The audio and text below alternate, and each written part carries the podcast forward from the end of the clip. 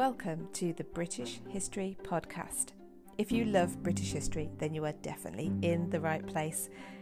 My name is Philippa, and I will be taking you through British history the people, the events, the intrigue. Some of the stories you may think you know, but you don't know them in the way I tell them. And then hopefully, I will also be able to introduce you to something new too. Now, this podcast is free and it always will be.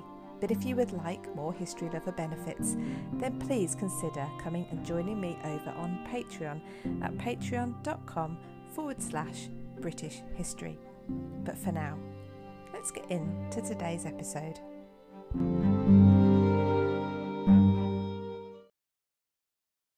On 30th of May 1381 saw the beginnings of the Peasants' Revolt. This was in response to a new tax, but we need to go a little bit further back to understand how this came about.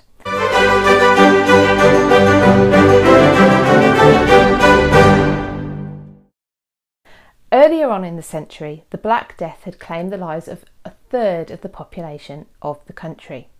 This meant that the remaining labour force were getting more choice as to where they would work and they could go where they were paid higher wages. This was pushing up their wages and pushing up the costs of the wealthy landowners.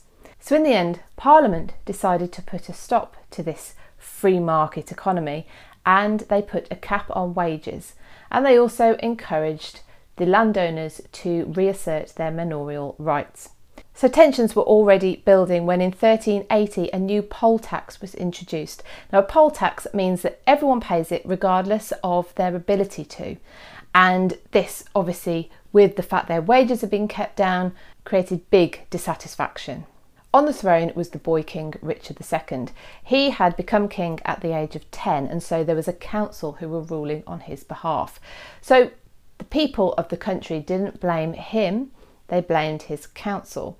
And this would be important when the peasants did revolt because Richard stepped in.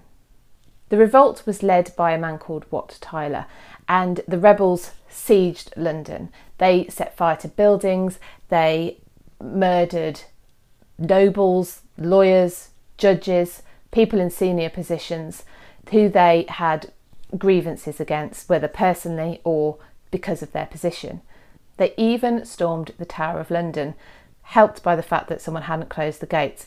But they got in and they found Simon Sudbury, Simon Sudbury was the Archbishop of Canterbury and the Chancellor, and when he was discovered in the Chapel of St John within the White Tower, he was dragged up to Tower Hill where he was executed on a makeshift block.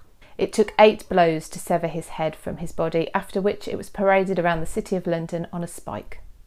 This was a dangerous time. The king was in a very dangerous position. The whole Plantagenet line was hanging in the balance should anything happen to the boy king.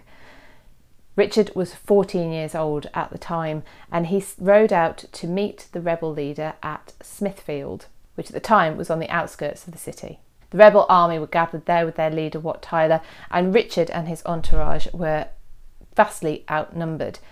Wat Tyler came towards the king, rode towards the king on his horse, and reasserted the demands of the rebels for freedom and equality. The king agreed, but a scuffle broke out, and in the confusion, Wat Tyler drew his dagger, at which point the Mayor of London plunged his sword into Wat Tyler's neck, killing him.